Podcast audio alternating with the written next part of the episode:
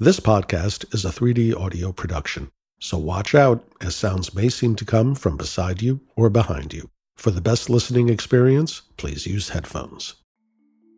I'm someone who loves trying out different makeup looks, but doesn't really wear much on a daily basis, so I like to focus on making sure I have high quality staples. And whether you like a fresh face, full glam, or somewhere in between, you've probably seen Thrive Causemetics Viral Tubing Mascara. I've certainly seen it everywhere. You know, the one in the turquoise tube? So, that mascara, along with all of Thrive Causemetics beauty products, are certified 100% vegan and cruelty free, which I look for in makeup, and they've got excellent quality to match. And something I didn't know from all the mascara videos I've seen is that for every product sold, Thrive Causemetics donates either that same product, another product that is needed more, or a monetary donation. They've worked with over 500 nonprofits to help with a wide range of causes like supporting cancer survivors, people experiencing homelessness, education access, and so much more. Knowing that makes me feel even better about using their products. And I do enjoy using them. Like I said, I like having high quality staples, and so my favorites are products that are multi purpose, like the Brilliant Eye Brightener. It comes in a bunch of colors, and I like using them as eyeliner, eyeshadow, and even highlighter. Thrive Causemetics is luxury beauty that gives back. Right now, you can get an exclusive 20% off your first order at thrivecausemetics.com slash thrive. That's Thrive Causemetics, C-A-U-S-E-M-E-T-I-C-S dot com slash thrive for 20% off your first order. Contained herein are the heresies of Radolf Burntwine, erstwhile monk turned traveling medical investigator. Join me as I uncover the blasphemous truth of a plague ridden world, that ours is not a loving God, and we are not its favored children. The Heresies of Radolf Burntwine, coming January 2nd, wherever podcasts are available.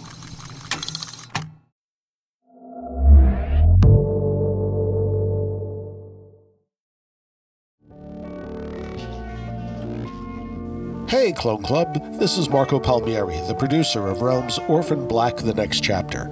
Thank you so much for listening, and I hope you enjoyed season two of the Sestra saga as much as I did. This season may be over, but we wanted to share a sneak peek at a special bonus episode with you. One of the benefits of subscribing to Realm Plus on Apple Podcasts is special access to full bonus episodes like this one, along with ad free listening and early access to other Realm shows. We hope you enjoy this sneak peek of a recent Instagram Live with, well, me dishing behind the scenes insights on Orphan Black The Next Chapter, Season 2.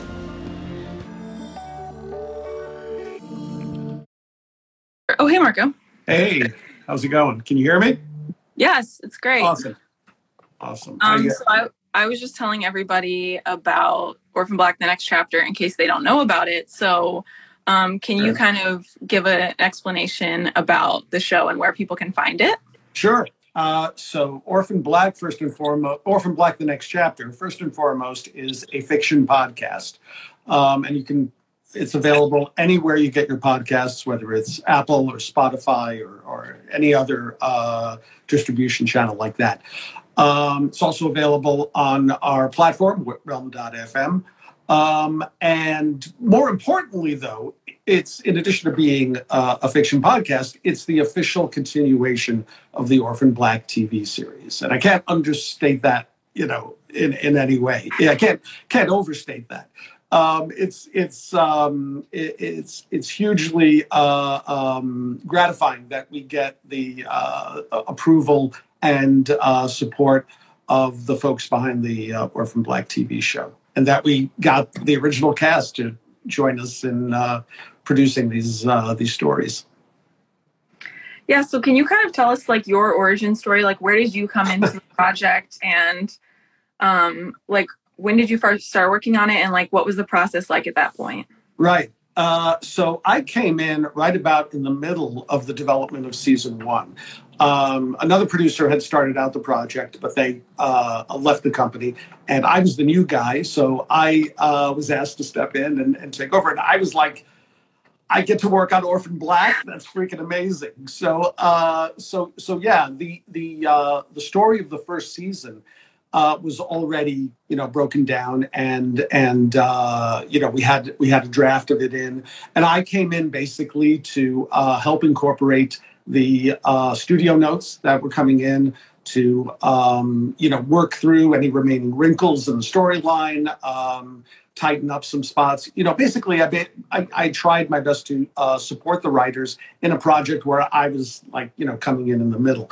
Uh, but we were um, they were the writers were fantastic to work with. We had a wonderful time, and you know we were, you know, super jazzed uh, when when we finally got the uh, word that uh, Tatiana Maslany was going to be narrating the project, and that just like set a new fire under everyone. And uh, you know, we we uh, uh, excitedly, you know, saw saw the project through to the finish line. Yeah, that was one of my questions was if you were like a fan of Orphan Black before you started working oh on this God, project. Yes. Oh my God. I was there. Uh, I was there in front of my TV on March 30th, 2013, to watch the premiere of the first episode. And I stuck with it right to the end. And I, I went to work. Uh, I was working at Tor Books at the time, and I was telling my colleagues there, "You guys got to watch this show. You're not going to believe how cool it is." And when I mean, some of them took longer than others to give it a try, but every, without exception, every time someone did, they'd come back to me and say, "Oh my God, you were right. This is this is unbelievably cool." So yeah, so so big fan of uh, the TV series, and uh, you know that stayed with me through uh, working on the podcast. So do you feel like that really impacted your work on the show, like being a fan already? Oh yeah. Oh, absolutely. I mean, you know, I I uh, I was invested in the story of these characters you know and and and i got to say the writers are too i mean all the writers were fans of the uh, of the tv series and all of them were invested in these characters and their stories. And we all you know worked very hard to try to um, you know bring bring that enthusiasm into the project and do right by it you know because it was it was something very important to us personally. And so you know we were we were excited to be able to you know apply that enthusiasm professionally. Yeah, um, for anyone joining, we're talking about Orphan Black, the next chapter of the podcast. Um, and you can find that wherever you get your podcasts. So you can just search and you'll find it. um, uh, my next question that I had for you was, what are kind of like the processes behind the behind the scenes that maybe people don't know go into like making a show like this? Right. So so we we approached this particular series in much the same way uh, you approach the production of, of a TV show. We, you know, we start out with a concept uh, that gets, you know, that that that um, uh, you know get um, that that we end up hiring uh, a writers' room to uh, to develop further. Um, you know, a, a, a, writer's room basically means we've got like five or six writers all working together collaboratively to uh, put the story together and, and flesh it out and, and uh, uh, you know, make sure everything fits together properly. We took notes from the studio execs because this is their property and, you know, they get to vet every word that we put out there. Um, and, uh, you know, it, was a matter of uh, drafting, redrafting, uh, pruning, uh, you know, uh, um, pumping up. We did we did everything we needed to do over over several months. I think, yeah, over, over a number of months to make sure the project was as good as it could be. And then you know, beyond that, once the once the script is finalized, we uh, send it off to uh, to production. Uh, for uh, you know copy editing and, and proofreading, and then uh, off to audio, for audio production. Uh, you know, we got the casting, which that, that we that we the dream casting we wanted. Um, and yeah, and then you know the project at that point, you know, kind of steps out of the hands of the writers, uh, writer and the producer, and and uh, uh, goes into the um, domain of of the audio department. Although I, I remained involved, you know, to to to to help make sure uh, everything everything you know stayed on track and moved forward.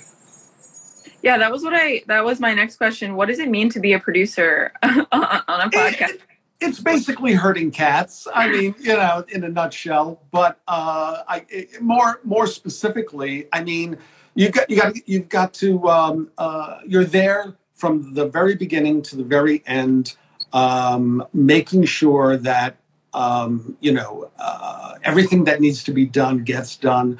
Um, that uh, you know the the writers are are all um, you know uh, on the same page.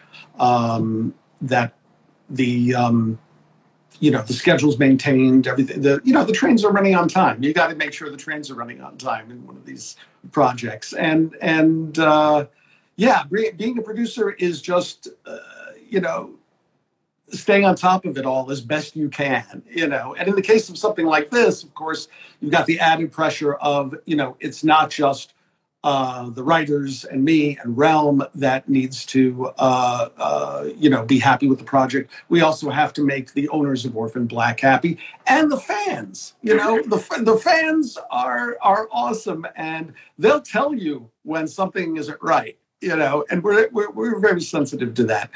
Uh, I want to add though that even you know, uh, talking about my job as a producer, I'd be nowhere without my colleagues at Realm. I mean, they are the most awesome team imaginable, and they are so supportive and so ready to pitch in. And they all know their jobs. They, they you know, from the content team to the audio department to the uh, production department, audience development team, the the executive team. They're all fantastic uh, colleagues, and and you know, they're they're as much a reason as anyone for for this show making it to to to uh, to where it is now. Yeah. I love talking about Orphan Black. Hear the full conversation, plus get other benefits like ad free listening when you join Realm Plus on Apple Podcasts. Thanks for listening, Clone Club.